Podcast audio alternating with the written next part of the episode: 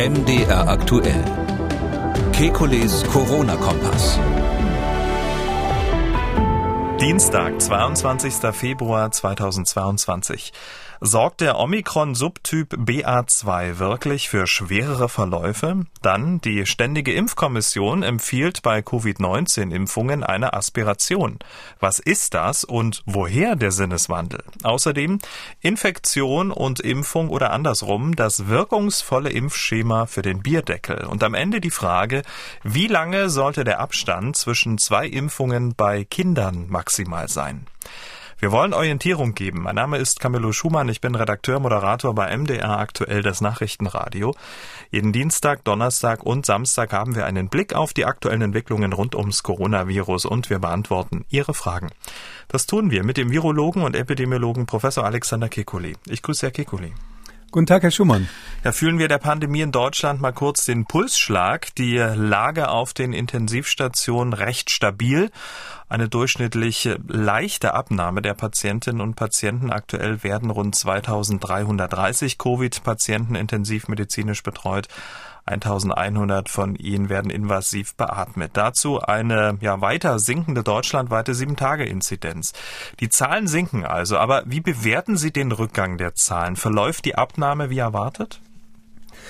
Ja, im Moment ähm, habe ich so das Gefühl, dass wir nicht so sehr schnell wieder ins Sinken kommen. Das pass äh, sieht zwar nach den aktuellen Zahlen so aus, aber zwischendurch hatten wir eine kleine Plateaubildung bei der Inzidenz. Ich würde jetzt nicht ausschließen, äh, ohne den Teufel an die Wand malen zu wollen, ich würde jetzt nicht ganz ausschließen, ähm, dass es etwas langsamer runtergeht. Also dass die Fallzahlen etwas langsamer abnehmen. Hauptsächlich deshalb, weil natürlich die Menschen jetzt schon so in so einem Lockerungsmodus sind, egal ob das offiziell beschlossen ist oder nicht.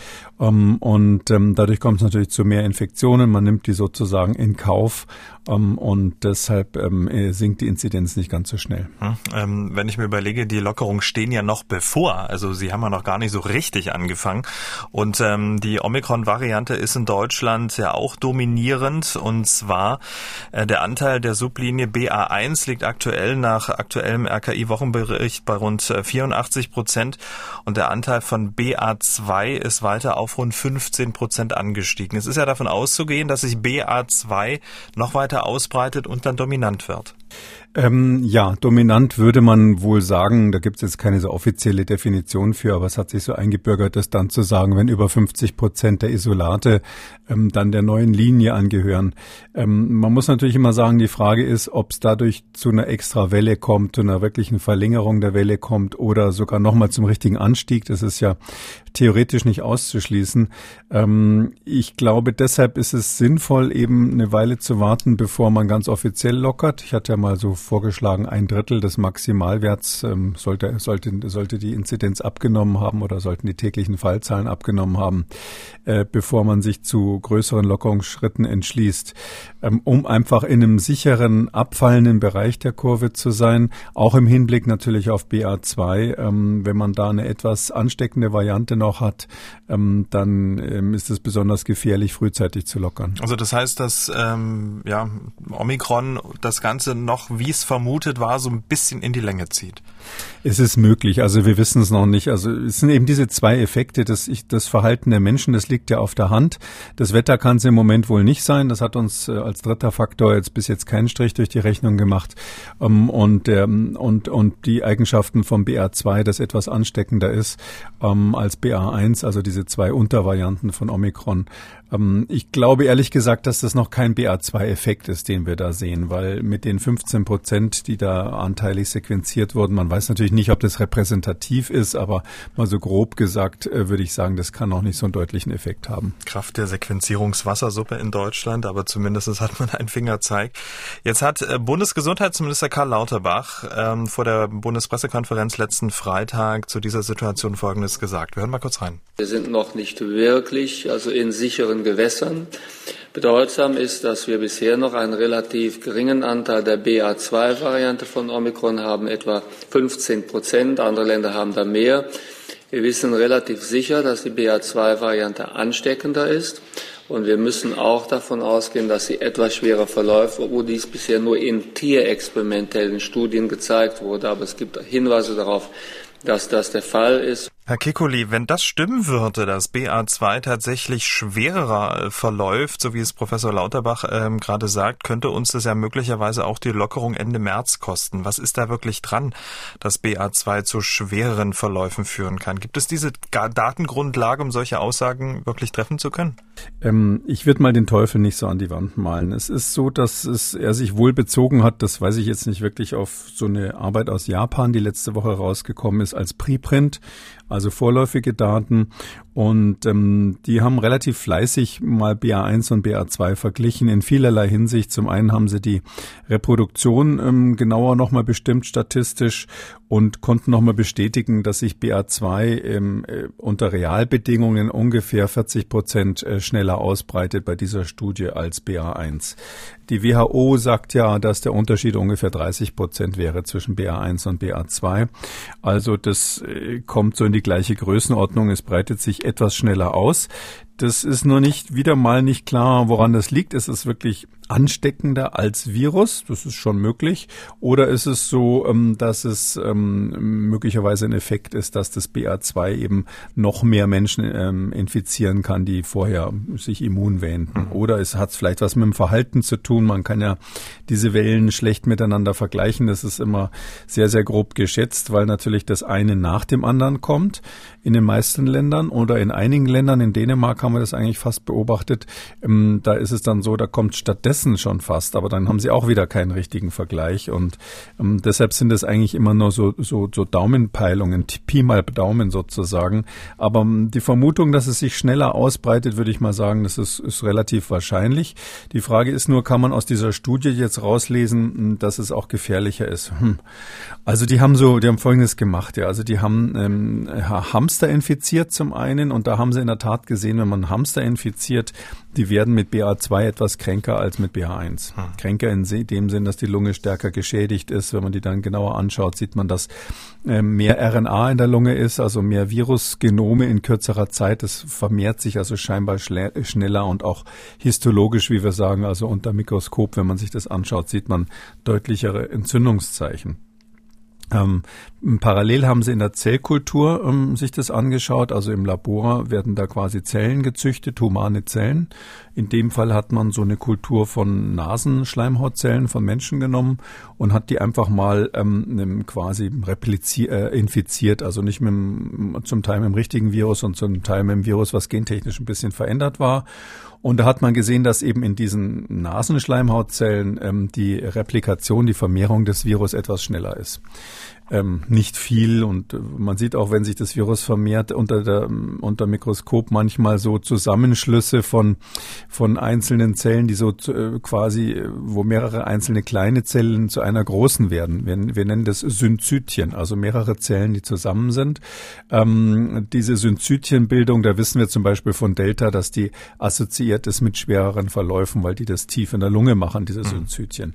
Jetzt sagen die Japaner hier, wir haben diese Synzytien auch gesehen in diesen Nasenschleimhautzellen etwas vermehrt mit der BA2-Variante im Vergleich zur BA1. Was soll man da rein interpretieren? Also man könnte es auch umgekehrt äh, sagen, statt zu sagen, das ist gefährlicher, könnte man sagen, es ist stärker spezialisiert auf die Nasenschleimhautzellen. Mhm. Weil in anderen Zellen war es wieder nicht so. Die haben es mit anderen Zellkulturen auch gemacht, mit so klassischen, die man sonst verwendet. Virozellen heißen die.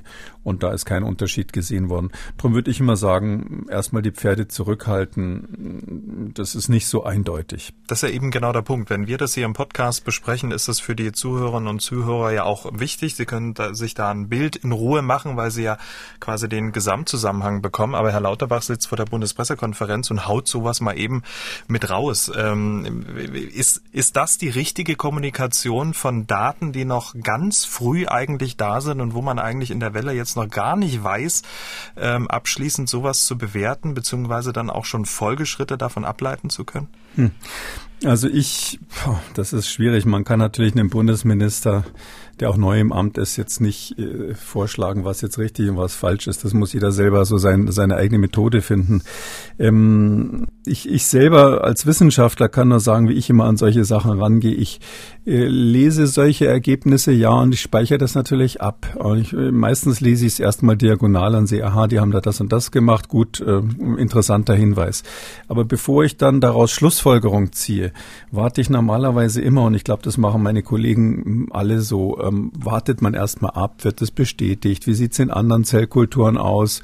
Ähm, auch bei epidemiologischen Daten muss man noch mal gucken, äh, stellt man später fest, ob da Störfaktoren nicht berücksichtigt wurden und so weiter und so weiter. Sodass man quasi ähm, dann schon so, fast hätte ich gesagt, ein bisschen intuitiv als Wissenschaftler dann irgendwann so ein Bild zusammenbaut aus einzelnen äh, Studien, wo jede Studie für sich nicht so auf die Goldwaage gelegt werden kann, aber insgesamt kriegt man dann so einen Trend und das ist dann die wissenschaftliche Meinung. Mhm. Ich sage das deshalb so ausführlich, weil es Kollegen von mir gibt, die sagen, wissenschaftliche Ergebnisse sind immer richtig, in Klammern vor allem, wenn sie von mir kommen. Ja. Und dann ähm, sagt man also, ja, das ist genau so, wenn es in der Studie steht, dann stimmt das. Das ist so ein bisschen so das, was Herr Lauterbach da auch quasi, äh, glaube ich, so ein bisschen internalisiert hat das sehe ich anders. Also ich, ich finde, wissenschaftliche Erkenntnis setzt sich aus lauter kleinen Bausteinen zusammen und manchmal sind Dinge, die man gerade noch für plausibel gehalten hat, plötzlich unplausibel. Und ja, deshalb ist es möglicherweise nicht so geschickt, wenn man jetzt Minister ist in einer Bundespressekonferenz.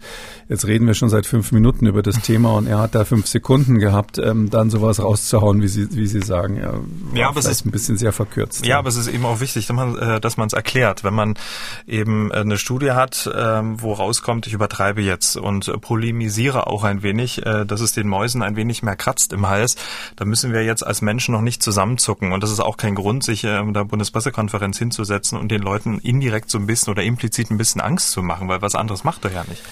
Ja, das scheint so ein bisschen die Intention zu sein. Ähm, wobei ich sagen muss, wir, wir kennen Herrn Lauterbach ja auch schon lange. Der ist ja, wenn Sie so wollen, auch in gewisser Weise durch die Talkshows äh, ins Ministerium gekommen. Ähm, und drum weiß man ja auch vorher schon, wie er, wie er denkt und wie er reagiert. Ich finde es jetzt grundsätzlich nicht falsch, dass er so sehr nah am Puls der Wissenschaft dran ist. Ähm, und dass, dass er da schnell mal Aufreger produziert, die, die sich dann hinterher wieder beruhigen. Das, das haben wir in der Vergangenheit ja öfters mal gesehen. Wobei man nie weiß, auch jemand, der, der fünfmal daneben gelegen hat mit seinen Warnungen, kann natürlich beim sechsten Mal recht haben. Äh, das ist dieses gefährliche Don't cry wolf. Wie sagt man auf Deutsch? Man soll nicht vor dem Wolf warnen, wenn er nicht kommt. Ähm, das ist, äh, man verbrennt sich dann möglicherweise die Glaubwürdigkeit an der Stelle. Und Drum, ja, ist es, ist es, hier muss man jetzt mal sehen. ich will ja nicht ausschließen, dass BA2, vielleicht hat er ja recht am Ende des Tages, dass es ein Ticken gefährlicher ist. Nur welche Rolle spielt das für uns? Es ist in dieser Welle der Pandemie einfach so, wir haben eine Omikron-Welle. Ähm, die wird möglicherweise nochmal verlängert durch dieses Aus, die Ausbreitung von BA2. Wir, äh, die, das Virus trifft aber auf eine gemeinhin immune Bevölkerung. Ja, wir sind ja äh, immunisiert durch mehrere ähm, Infektionswellen, hoffentlich auch durch möglichst viele Impfungen.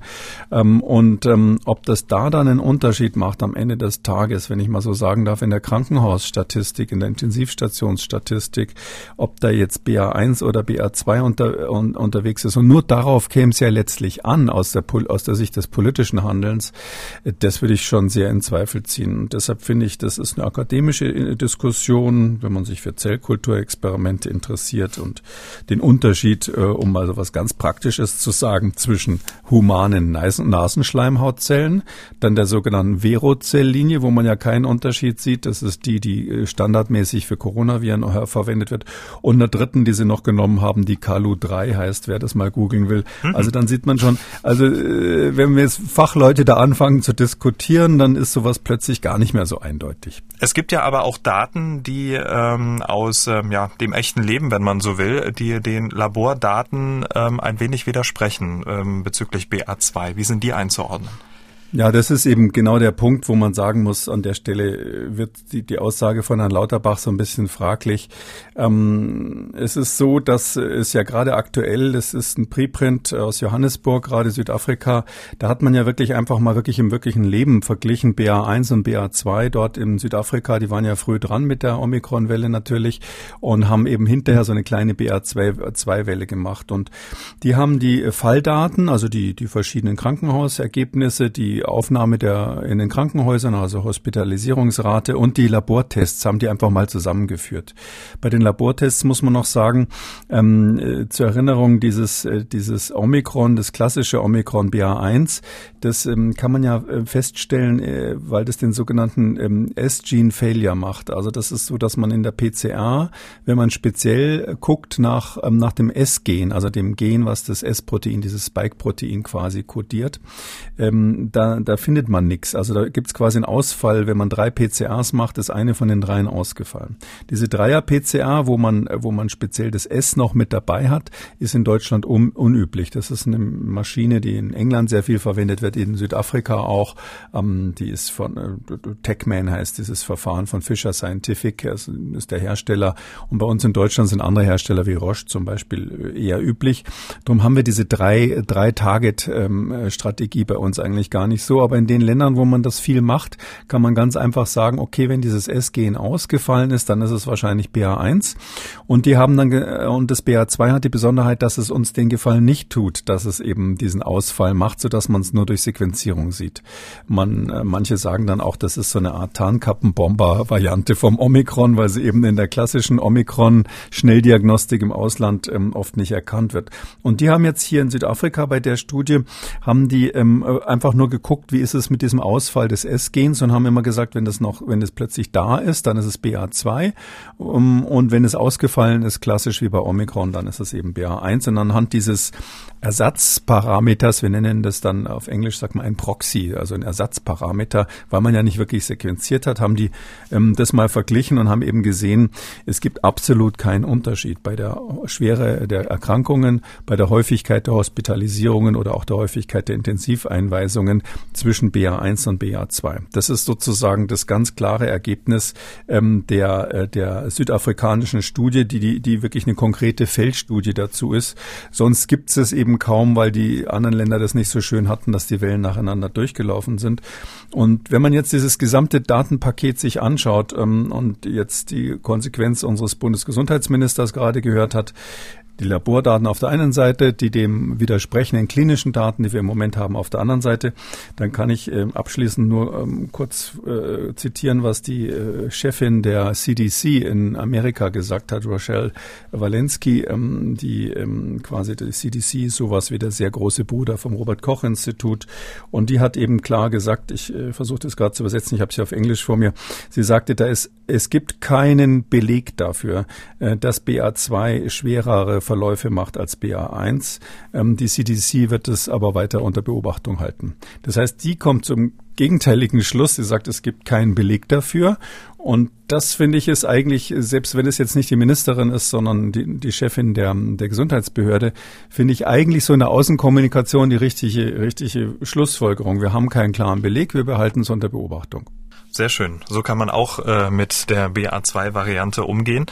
Äh, gut, dass wir darüber gesprochen haben hier im Podcast, aber einen sehr ähm, anderen und wichtigen Aspekt des aktuellen Infektionsgeschehens hat Karl Lauterbach ähm, so zusammengefasst. Jetzt erreicht die Welle auch die über 70-Jährigen und die über 80-Jährigen und daher haben wir hier also mit äh, mehr Belastungen und auch Gefährdungen und möglicherweise auch mit äh, mehr schweren Verläufen und Todesfällen zu rechnen. Und äh, schaut man sich die Entwicklung an, dann ähm, ist diese Entwicklung ähm, sehr, sehr eindeutig. Lag der Anteil der über 80-Jährigen an den Intensivpatienten Anfang Januar noch bei so ungefähr neun Prozent liegt dieser Anteil jetzt bei 20 Prozent. Bei den 70 bis 79-Jährigen sieht es auch nicht besser aus. Ihr Anteil liegt bei fast 25 Prozent. Die Ausbrüche in den Alten- und Pflegeheimen, die nehmen auch wieder zu. Da brauchen wir uns dann auch nicht wundern, dass heute über 300 gemeldete Corona-Tote zu verzeichnen sind. Ja, das ist eine Lage, die war vorhersehbar. Das ist, glaube ich, auch von vielen vorhergesehen worden. Ähm, wir haben das insbesondere in den USA ja schon gesehen, ähm, dass äh, in dem Moment, wo der Omikron durchläuft, hauptsächlich die sehr Hochaltrigen, also die über 80-Jährigen betroffen sind. Ich meine, in Israel waren die Daten auch so ähnlich.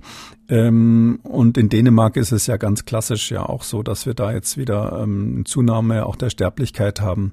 Ähm, woran liegt es? Es ist einfach eine weniger schwer krankmachende Variante, die aber trotzdem noch insbesondere dann gefährlich ist, wenn man eben immungeschwächt ist, hochaltrig ist, irgendeinen Risikofaktor hat, äh, Grunderkrankungen vor allem hat. Und ähm, dann kann man sich vorstellen, diese ansteckendere Variante plus das Verhalten der Menschen, was jetzt natürlich im, das Gros der Menschen, wenn sie so wollen, geht ähm, lässiger mit dem Thema um, weil sie wissen, naja, das macht ja bei mir nur so eine Art verschärften Schnupfen in der Regel. Und ähm, die wenigen, die aber eben diese hohen Risikofaktoren haben, die sind dadurch besonders gefährdet. Also dadurch kommt es dort eben zu mehr Infektionen und deshalb sehen wir auch dort dann die schweren Verläufe, weil für die gilt es eben nicht, dass Omikron harmlos ist. Ich glaube, dass wir da eigentlich ein grundsätzliches Problem sehen, was mindestens noch in dieser Welle der Pandemie, aber vielleicht sogar im Herbst eine Rolle spielen könnte. Äh, wenn natürlich die große Mehrheit der Menschen sich nicht mehr schützt, weil sie dann wirklich sagen, Mensch, also das ist, habe ich jetzt schon so viele Omikron-Fälle gesehen in meinem Umfeld, denen ist es allen gut gegangen. Warum soll ich jetzt da völlig äh, panisch sein? Und außerdem dem wissen wir ja, ähm, dass äh, die wirtschaftliche Belastung auch nicht mehr lange zu, zu tragen ist, die sozialen Belastungen, die Probleme für die Kinder. Da muss man jetzt, wird man einen Ausgleich finden müssen, vor allem in einer Situation, wo viele Menschen geimpft sind dann sind eben leider diejenigen, die ein immunologisches Problem haben, die irgendwie besondere Risikofaktoren haben oder die hochaltrig sind, obwohl sie geimpft sind möglicherweise, die sind eben, wenn man so will, äh, stehen im Regen. Also wir müssen uns ein bisschen grundsätzlich überlegen, als Gesellschaft, wie lange können wir oder wie intensiv können wir eigentlich unsere Hochrisikopersonen, ich sag mal die, die mit echt geschwächtem Immunsystem und Grunderkrankungen, wie, wie konsequent können wir die schützen? Und offensichtlich haben wir noch Ausbrüche in Altenheimen und nicht einmal da kriegen wir das hin, sowas zu verhindern. Wahrscheinlich auch, weil die Menschen im Altersheim denken, ja, was soll's? Äh, die einen werden denken, was soll's? Ähm, Omikron ist nicht so schlimm für mich. Die anderen werden, sage ich jetzt mal so, doch ein bisschen hm, ein bisschen bitter. Die anderen werden möglicherweise auch dem Getöse ähm, des Bundesgesundheitsministers und seiner Behörden glauben, ähm, dass Geimpfte das Virus nicht so richtig weitergeben. Ja, und wenn sie natürlich überall im privaten Bereich äh, so Sachen haben, ja, wer, wer geboostert ist, muss sich nicht mehr testen lassen und ähnliches, dann wie wollen sie das dann den Mitarbeitern in den Altenheimen oder den Besuchern erklären, dass sie aber in dem Fall sich unbedingt testen lassen müssen? Ähm, und ich glaube auch, dass da das ein Grund ist, warum es diese Ausbrüche gibt, weil sicher viele Leute denken, ich bin geimpft und ein, zwei, dreimal geboostert. Ähm, bei mir ist das alles äh, kein Thema mehr und bums erwischt es dann doch so einen Hochaltrigen und die landen eben dann doch auf der Intensivstation. Ich glaube, man muss auch so ein bisschen diesem Narrativ widersprechen, dass ähm, Omikron jetzt dafür gesorgt hat, ähm, dass SARS-CoV-2 vergleichbar ähm, der Gefährlichkeit einer Grippe ist. Es gibt eben bestimmte Bevölkerungsgruppen, für die trifft das eben nicht zu und das sind genau die, über die wir äh, gerade eben gesprochen haben. Das sind eben quasi die ab 70. Ne? Denen muss man denen das auch nochmal vergegenwärtigen, ob jetzt ja. geimpft oder ungeimpft. Naja, das mit der Gefährlichkeit ähm, vergleichbar mit der Grippe, das, das muss man so muss man so auseinanderdröseln. Also ähm, wenn wir eine immunologische Grundsituation im Land hätten bezüglich ähm, SARS-CoV-2, bezüglich des Pandemievirus, die vergleichbar ist mit der Influenza, dann wäre dieses Omikron wahrscheinlich vergleichbar mit der Grippe, vielleicht sogar harmloser, wer weiß. Ähm, aber wir haben ja diese Ausgangssituation gar nicht. Es ist ja so, dass bei der Influenza auch ältere, gerade ältere Menschen wahrscheinlich in ihrem Leben zwei, drei, vier, fünf Mal eine Grippe durchgemacht haben, je nachdem. Einige haben sich zwischendurch noch ein paar Mal impfen lassen mit allen möglichen Jahrgängen der Impfstoffe. Da ist das Immunsystem dann ähm, für solche Dinge vorbereitet. Und rein von der Virusseite her kann man vielleicht sagen, dass Omikron vergleichbar wäre mit so einem Grippe, Grippevirus. Ähm, aber äh, eben der Wirt spielt eben da man darf die Rechnung nicht ohne den Wirt machen an der Stelle. Ja. Und ähm, das ist hier so, dass ähm, äh, die, der, der entscheidende Faktor ist, dass wir als Wirt nicht, noch nicht bereit sind dafür und wenn jetzt diese alten Leute zum ersten Mal damit konfrontiert werden oder in Anführungszeichen nur mit einem eigentlich für Omikron ungeeigneten Impfstoff geimpft wurden und dann aber vielleicht auch noch glauben, mir kann jetzt nichts mehr passieren, weil ich bin ja geboostert, dann landen sie eben auf der Intensivstation. Aber oder andersrum gesagt, es kann schon sein, dass wir äh, im Herbst dann feststellen, wenn unsere Immunität etwas besser ist oder ein Jahr später feststellen, dass diese Omikron-Varianten, da wird es dann mehrere vielleicht geben, dass die gar nicht so gefährlich sind, ähm, aber eben je nach Immunität des Wirts. Gut, dass wir darauf nochmal äh, hingewiesen haben. Wir kommen jetzt an dieser Stelle, Herr Kekoli, zu einer kleinen Überraschung hier im Podcast. Sie sind wahrscheinlich auch schon ganz gespannt, oder? Überraschungen liebe ich, ja. Diese Überraschung äh, findet sich im aktuellen epidemiologischen Bulletin des Robert Koch Instituts. Äh, das ist Nummer 7 von 22, also von 2022 und zwar konkret auf Seite 14 rechts unten. Dort steht, und ich würde das jetzt mal ganz kurz zusammenfassen, bei der Covid-19-Impfung ist es sinnvoll zu aspirieren. Im Detail äh, sprechen wir gleich drüber. Ähm, wie haben Sie reagiert, als Sie das ähm, gelesen haben? Die Überraschung kannte ich schon, ja. Da habe ich hyperventiliert, um ein anderes Fremdwort zu nehmen. Also ähm, Hechelatmung bekommen. Ähm, tja, also Aspiration heißt ja, wenn man so eine intramuskuläre Injektion gibt, dann ähm, soll man kurz am Kolben ziehen, um zu schauen, ob man nicht aus Versehen eine Vene erwischt hat. Da käme nämlich dann Blut in die Spritze rein. Und ähm, wenn man eine Vene erwischt hat, soll man das natürlich dann nicht reingeben. Also wir können das ja, ja das, mal ganz kurz durchdeklinieren. Wie machen gerne, Sie das? Weil Sie machen das ja regelmäßig. Also ich, ja, Wie da haben, haben wir. Also hier ist ja, da haben wir ja, so, da Sie haben wir ja, da, da, haben wir ja schon ein paar Mal drüber gesprochen. Ich darf darf darf's eigentlich bis vor kurzem hätte ich mich kaum getraut zu sagen, wie ich das mache, weil ich eben sehr oldschool da bin. Also so habe ich es auch gelernt. Man sticht also mit der Nadel ähm, in einen Muskel. Natürlich muss man erstmal die richtige richtige Stelle finden. Das ist, äh, will ich jetzt hier nicht erklären, äh, ähm, sozusagen nur ohne Bild. Ähm, und dann ist aber die Frage, gibt man dann einfach direkt das Medikament rein, drückt man einfach ab sozusagen, mhm. das geht viel schneller. Oder zieht man ganz kurz, das, da muss man handwerklich etwas geschickter sein, weil man muss die Spritze auch anders halten, zieht man ganz kurz am Kolben, erzeugt dadurch sozusagen vorne an der Spitze der Nadel ein Vakuum in dem Muskel. Und wenn man merkt, so, sagen wir drei Sekunden, ähm, da kommt nichts Rotes, in, in meine Spritze zurückgelaufen, dann habe ich keine Vene erwischt und dann, dann äh, drückt man den Inhalt in den Muskel rein. Das nennt man Aspiration oder kurz vorher ansaugen. Das war zu meiner Zeit ähm, absolut verpflichtend. Da war es so, da musste man das machen, weil man gesagt hat, äh, man muss ganz sicher sein bei einer intramuskulären Injektion, also wenn man es in den Muskel gehen soll, dass man nicht aus Versehen intravenös spritzt. Es gibt Medikamente, da kann man den Patienten halb umbringen, wenn man das dann gleich in die Vene spritzt oder richtig umbringen sogar. So, und dann ähm, habe ich mich ja mal richtig verbrannt hier. Ich weiß gar nicht mehr, wann das war. Vor einem guten Jahr irgendwann in diesem Podcast gab es ähm, äh, wieder mal einen Hörer. Unsere Hörer sind ja ähm, schon damals wahnsinnig aufmerksam und klug gewesen, ähm, der da gefragt hat, äh, wie ist denn das? Damals ging es um die AstraZeneca-Nebenwirkungen. Könnte es daher sein, dass das aus Versehen intravenös injiziert wurde? Da habe ich gesagt, das kann gar nicht sein, weil da saugt man ja immer vorher ab, da aspiriert man vorher und ähm, habe mich dann eines Besseren belehren lassen müssen. Das hatte ich gar nicht mitgekriegt, dass das inzwischen ähm, vom Robert Koch Institut gar nicht mehr empfohlen wird, ähm, aus zwei Gründen. Ähm, erstens, ähm, man will es dem Impfling möglichst leicht machen. Der soll nicht möglichst lange da irgendwie Schmerzen haben mit der Nadel im Arm, weil wenn Sie aspirieren, müssen Sie ja ein paar Sekunden lang die äh, Nadel im Arm lassen. Und, ähm, äh, und zweitens sei es eben so, dass ähm, das äh, in Studien gezeigt hätte, dass es so selten ist, dass man da mal eine kleine Vene erwischt, dass man das vernachlässigen kann.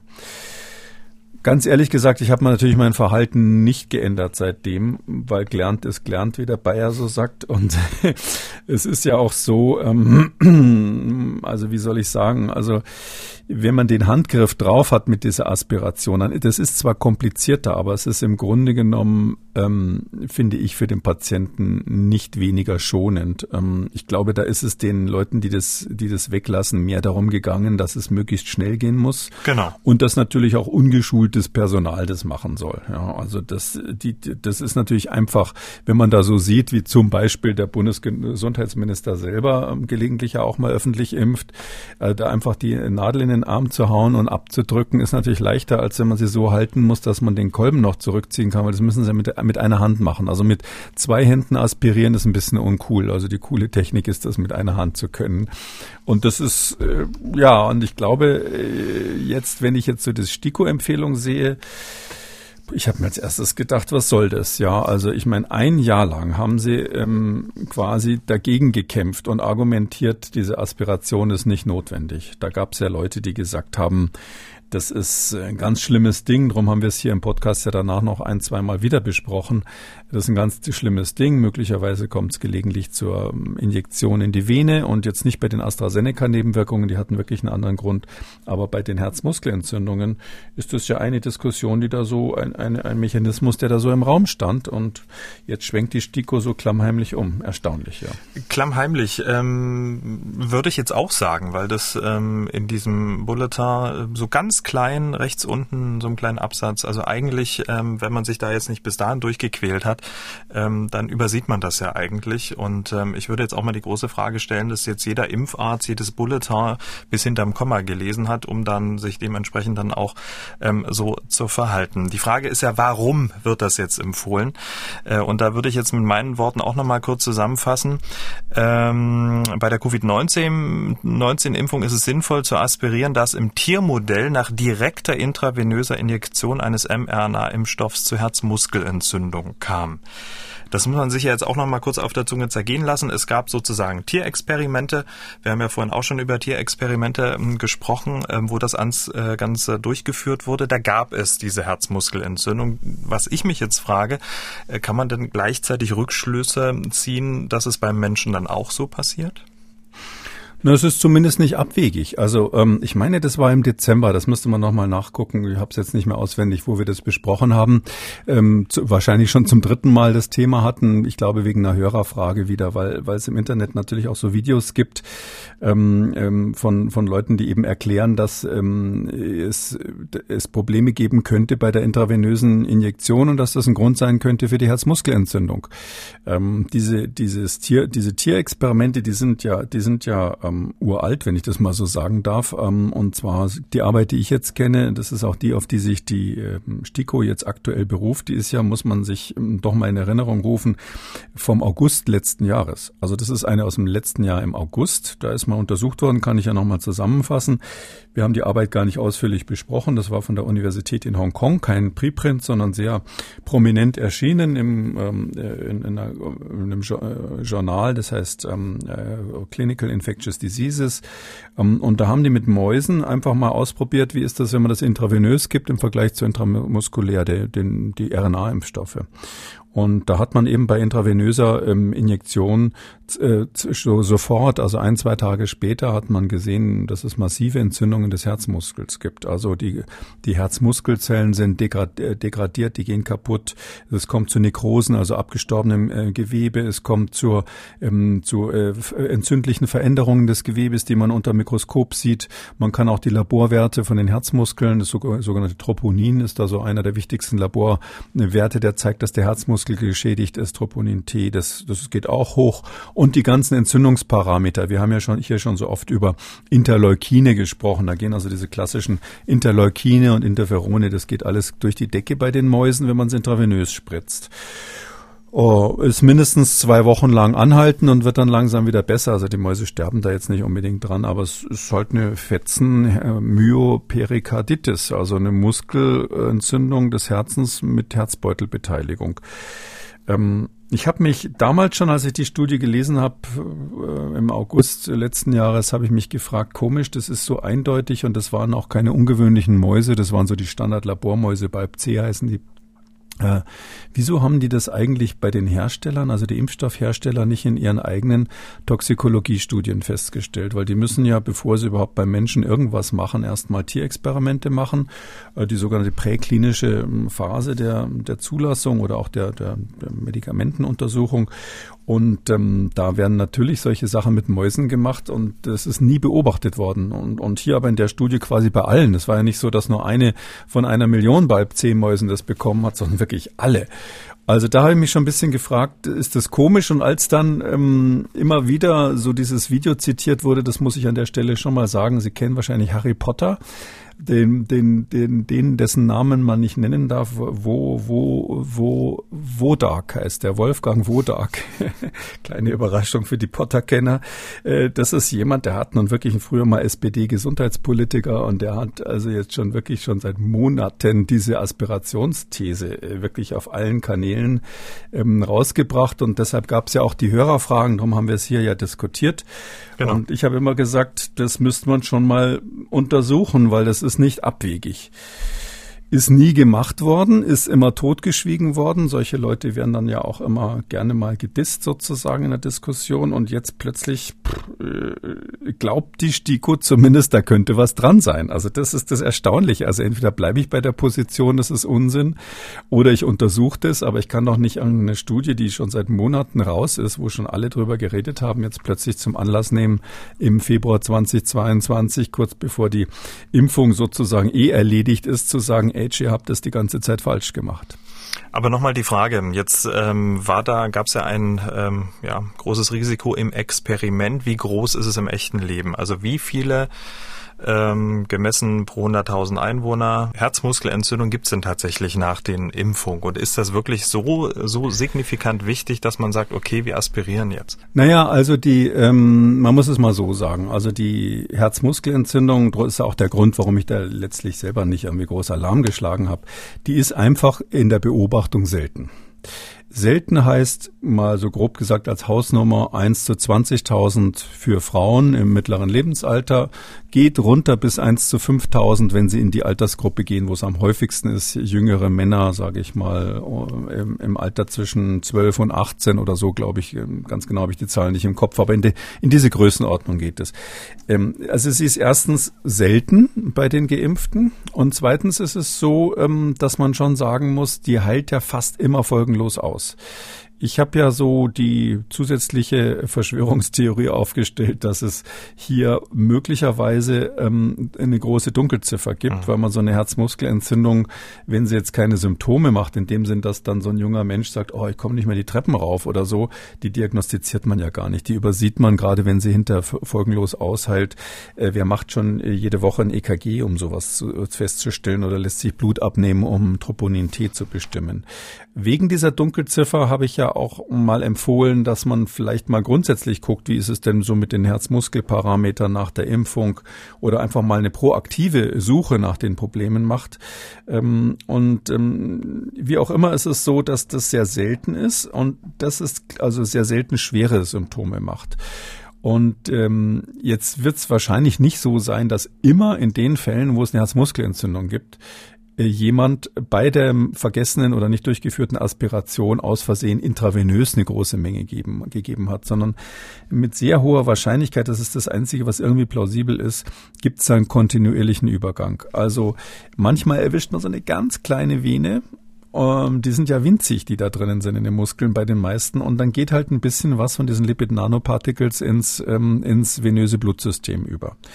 Ähm, bei manchmal wird es so sein, dass es eine etwas größere Vene ist, die man erwischt hat, und manchmal wird es auch so sein, dass man eigentlich gar keine Vene erwischt hat. Das heißt also, man hätte bei der Aspiration gar nichts bemerkt, aber trotzdem diffundiert das irgendwie blöd um die Ecke, äh, da in dem durch die Nadel ja auch zerstörten Gewebe und landet dann trotzdem ein Teil davon im Blut. Und ähm, wahrscheinlich wird es eine Korrelation geben, je mehr ähm, von diesem Impfstoff im Blut ist, desto höher ist die Wahrscheinlichkeit für eine Herzmuskelentzündung. Aber ob diese Korrelation so hart ist, dass man dann sagen muss, die mit Aspiration ähm, oder die, wo man nicht aspiriert hat, ähm, die sind ähm, gefährdet und die, wo, wenn man aspiriert hätte, hätte man die Gefährdung völlig ausgeschlossen.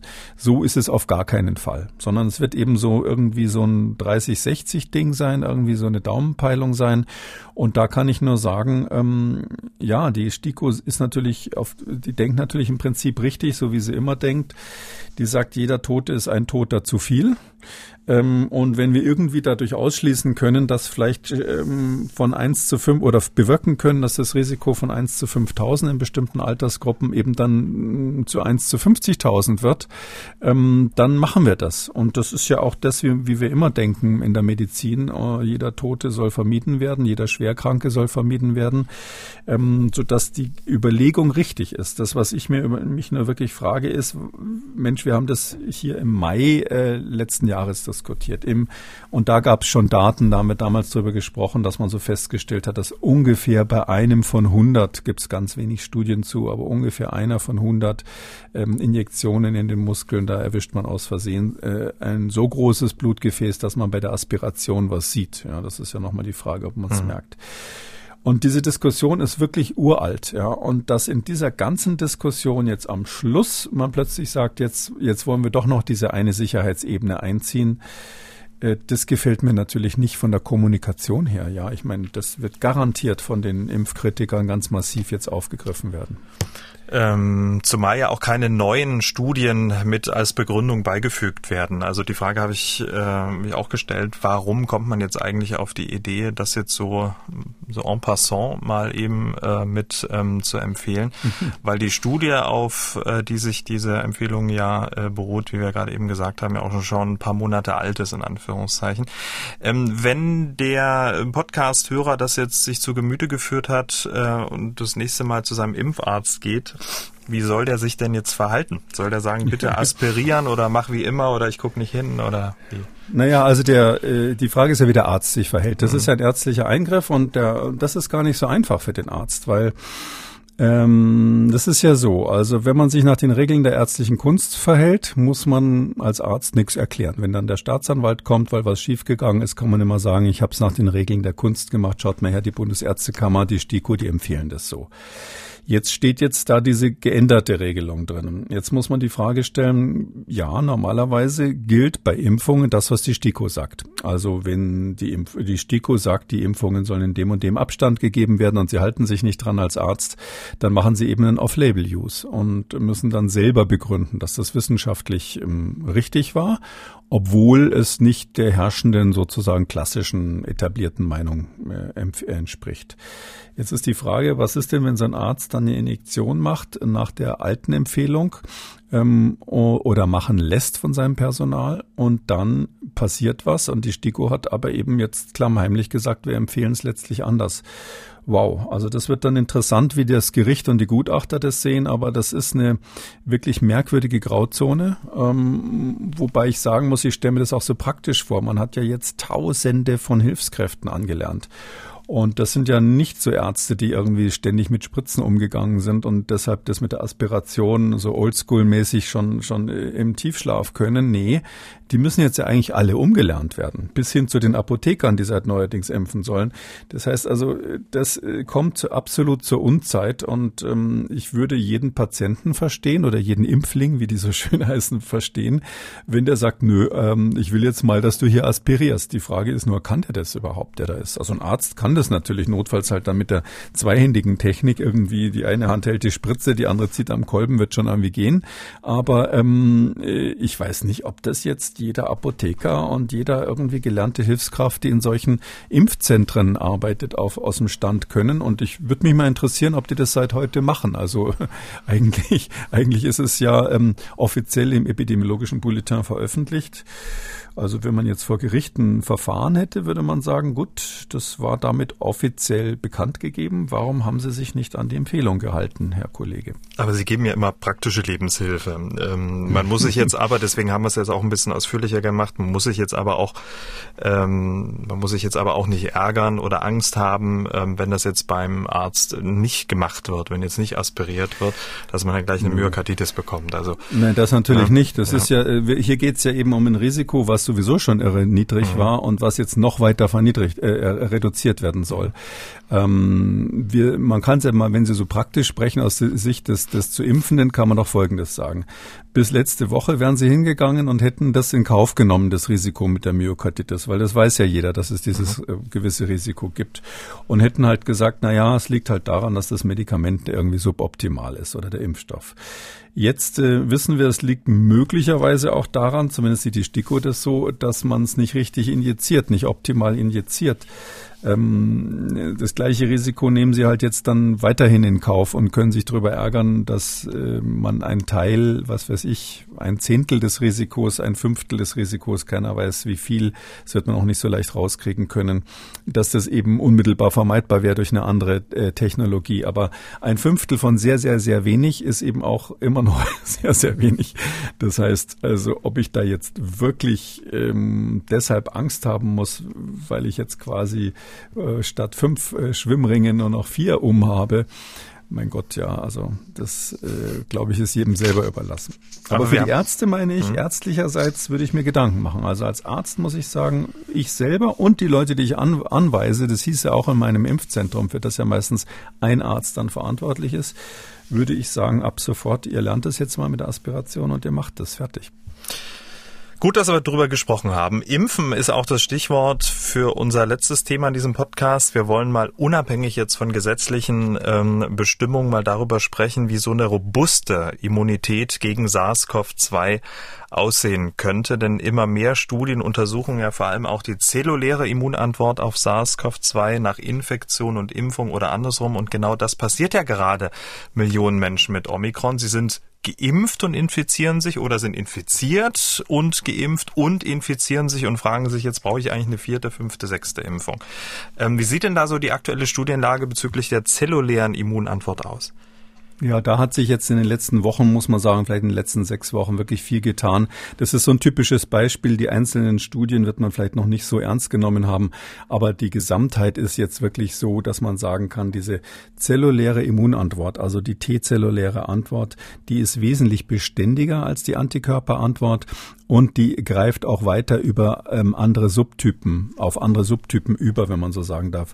Vielleicht nochmal zur Erinnerung, wenn so ein Virus in den Körper kommt, dann ist das Erste, was so das Viruspartikel äh, selber wegfangen kann, natürlich ein Antikörper oder irgendein Enzym, was das Virus verdaut oder irgendetwas, wo das Virus hängen bleibt und nicht weiterkommt. Das ist dann der Schleim, den man zum Beispiel bildet, wenn man Schnupfen hat. Das ist ja eine Abwehrreaktion, wo die Viren dann drinnen hängen bleiben und, und, und physisch, sozusagen physikalisch äh, gestoppt werden.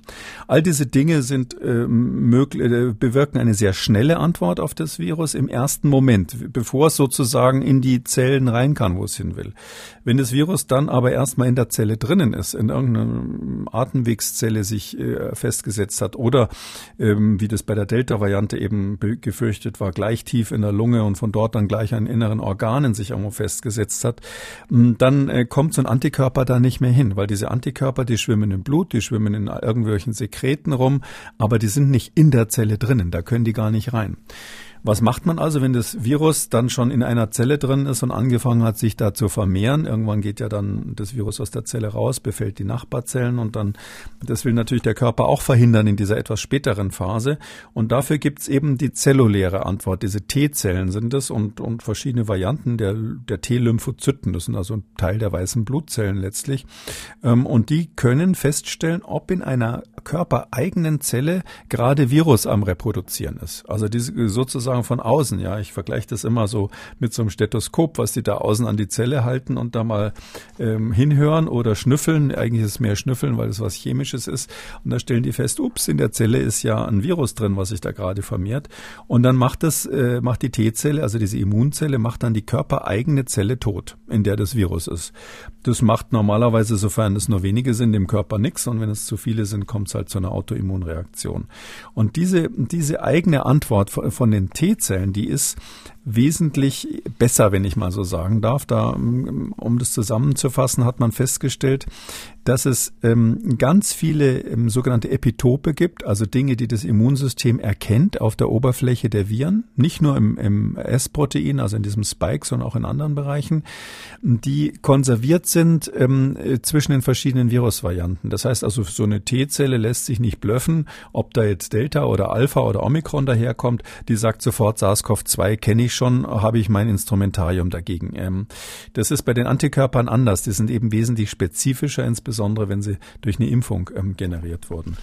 Und äh, das eine ist eben die weitere Ausweitung, verschiedene Subtypen und das andere ist, dass diese T-Zellen eben auch länger anhaltenden Schutz machen. Also eine Arbeit, die ich jetzt gerade ganz toll finde. Wir haben schon mal äh, über den Alessandro Sette gesprochen, ein Wissenschaftler, der in La Jolla in Kalifornien arbeitet. Äh, der hat schon viele tolle immunologische Arbeiten gemacht und jetzt gerade wieder eine ganz neue, die gerade ähm, rausgekommen ist. Da ähm, hat er jetzt gezeigt, dass wirklich ähm, sechs Monate lang, in dem Fall nach der Impfung, ähm, der Schutz gegen, ähm, gegen ähm, alle Arten von oder alle beka bekannten Varianten von SARS-CoV-2 auf der zellulären Ebene unverändert ist, also 90 Prozent, also fast, fast 100 Prozent noch, ist sechs Monate lang. Und bei Omikron ist es noch 84 Prozent, also auch eine sehr, sehr gutes, sehr, sehr gute Immunantwort nach einem halben Jahr nach einer Impfung. Wenn man mal zur Erinnerung ähm, sich, sich daran erinnert, dass gerade bei Omikron ein halbes Jahr nach der Impfung, also das ist auf jeden Fall unter 50 Prozent der Schutz. Eher geht eher so Richtung 20, 30 äh, oder so. Bei manchen ist gar nichts mehr messbar.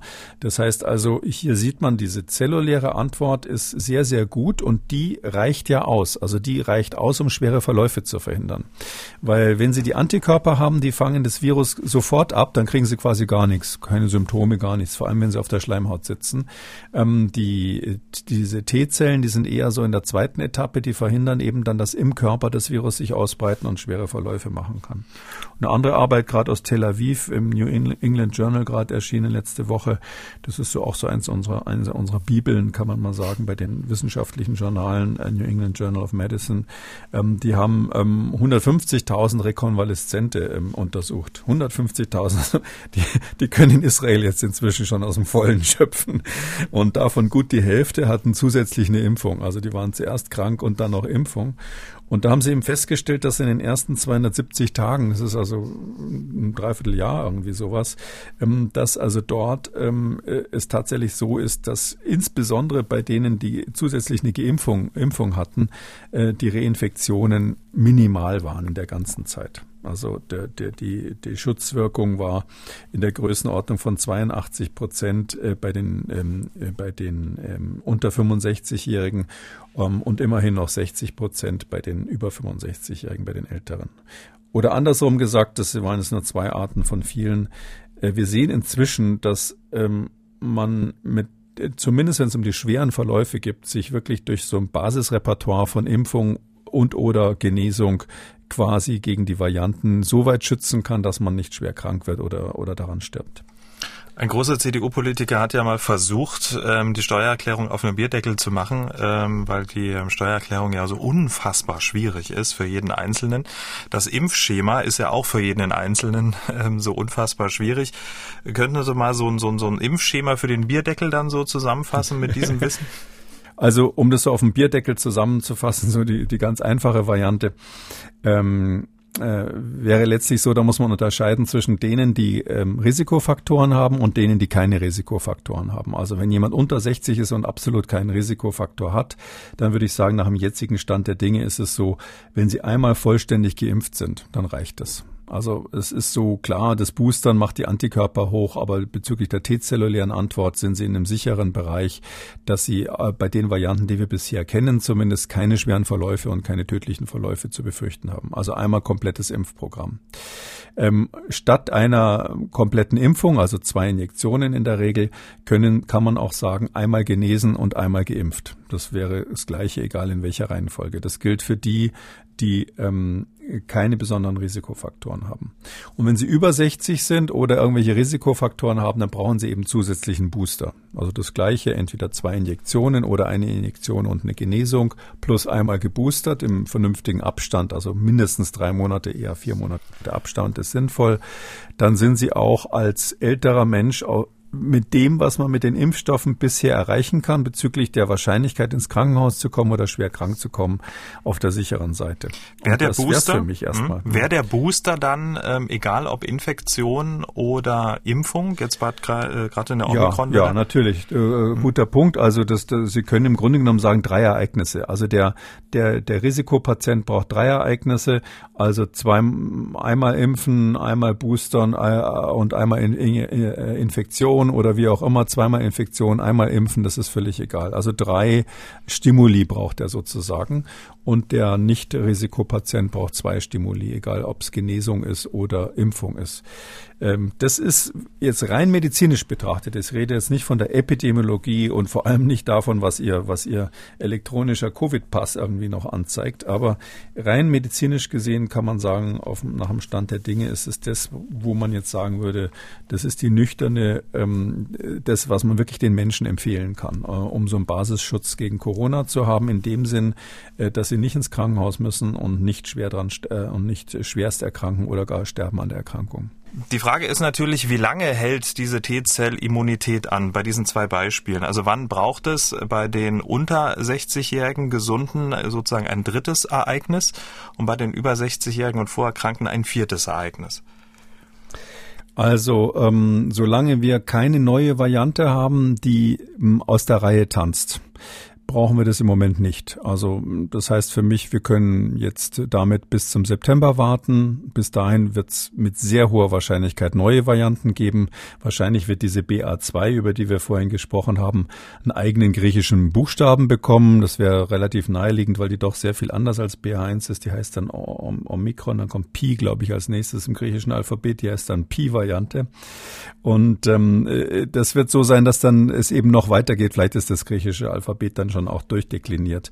Da kann dann wirklich der Grund, äh, die Indikation entstehen, wir reden jetzt wirklich nur, nur über die medizinischen Gründe, ähm, dass man sagt, ich brauche eine dritte Impfung, weil ähm, einfach die neue Variante dann so weit weg ist von dem, was auch meine T-Zellen leisten können äh, bisher, ähm, dass man äh, sich darauf nicht mehr verlassen kann. Aber nach allem, was wir bis jetzt kennen, wenn das nächste wieder eine Omikron-ähnliche wird, eine Alpha-ähnliche wird, eine Delta-ähnliche wird, dann reicht das erstmal aus, also auch für diesen Herbst. Alle Studien, Preprints und wissenschaftliche Stellungnahmen, die wir hier im Podcast äh, besprechen, verlinken wir Ihnen natürlich immer in der Schriftversion zu finden unter jeder Folge unter Audio und Radio auf mdr.de. Damit kommen wir zu den Fragen unserer Hörerinnen und Hörer. Wir haben eine Mail von Herrn Kischke bekommen. Ähm, bei Kindern, schreibt er, wird als Impfabstand zwischen erster und zweiter Impfung wie bei Erwachsenen eine Zeit von drei bis sechs Wochen empfohlen. Im Netz findet man, zumindest für Erwachsene, ein Zitat der Deutschen Gesellschaft für Immunologie. Und zwar aus immunologischer Sicht spreche nichts dagegen, das Zeitintervall für die zweite Impfung länger als 21 Tage festzusetzen. Ähm, entscheidend sei, dass die zweite Impfung innerhalb von 60 Tagen erfolgt. Wie sieht es äh, aus für Kinder im Alter von 5 bis 11 Jahren ohne Vorerkrankung? Viel größer. Ja, also der Impfabstand, da gilt eben grundsätzlich länger zu warten, ist für den Impfling eigentlich kein Nachteil. Im Gegenteil, der Immunschutz wird da besser. Das liegt daran, dass wir wissen, dass die äh, insbesondere die Antikörperantwort, aber auch die T-zelluläre Antwort, über die wir vorhin gesprochen haben, die reift nach so einer Impfung. Und dieses Reifen, das passiert übrigens in so sogenannten Keimzentren der Lymphknoten. Bei dieser Reifung ist es gut, wenn man dem ein bisschen Zeit gibt. Also so ähnlich wie beim Wein, wenn die Antikörper so ein bisschen ähm, ausgereift sind, dann binden sie besser. Und wenn dann quasi der nächste Booster kommt oder die zweite Impfung kommt, dann ist ähm, der Effekt besser. In der Pandemie beliebig lange zu warten, ist natürlich schlecht, weil man grundsätzlich nach nur einer Impfung schlechter geschützt ist. Und deshalb ist es nicht ganz nachvollziehbar. Ich weiß, dass die Gesellschaft für ähm, Immunologie sagt, es muss innerhalb von 60 Tagen die zweite Impfung erfolgen. Also rein immunologisch, um das mal so klar zu sagen, könnte man auch 90 Tage warten. Nur ähm, die Wahrscheinlichkeit, sich irgendwann mal dann halt zu infizieren, äh, steigt natürlich, je länger man wartet. Und wenn man sich infiziert mit nur einer Impfung, ist man nicht vollständig geschützt. Die beziehen sich da auf die Zulassungsstudien. Ähm, es ist aber so, dass die Zulassungsstudien ja unter pandemischen Bedingungen gemacht wurden. Also andersrum gesagt, man kann bei Erwachsenen und bei Kindern theoretisch länger warten. Ähm, entspricht nicht ganz dem Zulassungsschema, aber das ist nicht zu erwarten, dass wenn man da, was weiß ich, zwei Monate wartet, dass man dadurch ein oder drei Monate wartet, dass man da einen äh, schlechteren Impferfolg hat. Die zweite Frage war, ähm, soll man die zweite Impfung überhaupt geben oder nicht? Da ist es ja so, ähm, dass man bei Kindern äh, definitiv die zweite Impfung braucht. Ähm, es ist sogar so, dass Kinder unter Umständen, je nach Alter natürlich, aber hier ging es um die Altersgruppe von fünf bis elf, dass die eher schlechter reagieren als Erwachsene, also stärkere Stimulation brauchen, damit ähm, sie einen ausreichenden Immunschutz bekommen. Und da sollte man, wenn man jetzt Wert darauf legt, die Kinder zu schützen, das ist mal die grundsätzliche Frage, ob das bei meinem Kind speziell notwendig ist, aber wenn man sich dafür entschieden hat, sollte man definitiv die zweite Impfung auch machen, weil erst dann der Schutz so ist, dass, dass er quasi dem entspricht, entspricht, was man von der Zulassung her kennt, also zumindest bezüglich Delta dann äh, recht zuverlässig 90 Prozent sicher ist. Damit sind wir am Ende von Ausgabe 281. Vielen Dank, Herr Kekulé. Wir hören uns dann am Donnerstag wieder. Bis dahin. Gerne, bis dahin. Tschüss. Sie haben auch eine Frage und wollen was wissen, dann schreiben Sie uns an mdraktuell-podcast.mdr.de oder Sie rufen uns an, kostenlos 0800 322 00. Kekules Corona-Kompass als ausführlicher Podcast unter Audio und Radio auf mdr.de, in der ARD-Audiothek, bei YouTube und überall, wo es Podcasts gibt. An dieser Stelle eine kleine Podcast-Empfehlung. Hören Sie doch mal in den Rechthaber rein, der Podcast für Ihre juristischen Alltagsfragen. MDR aktuell. Kekules Corona-Kompass.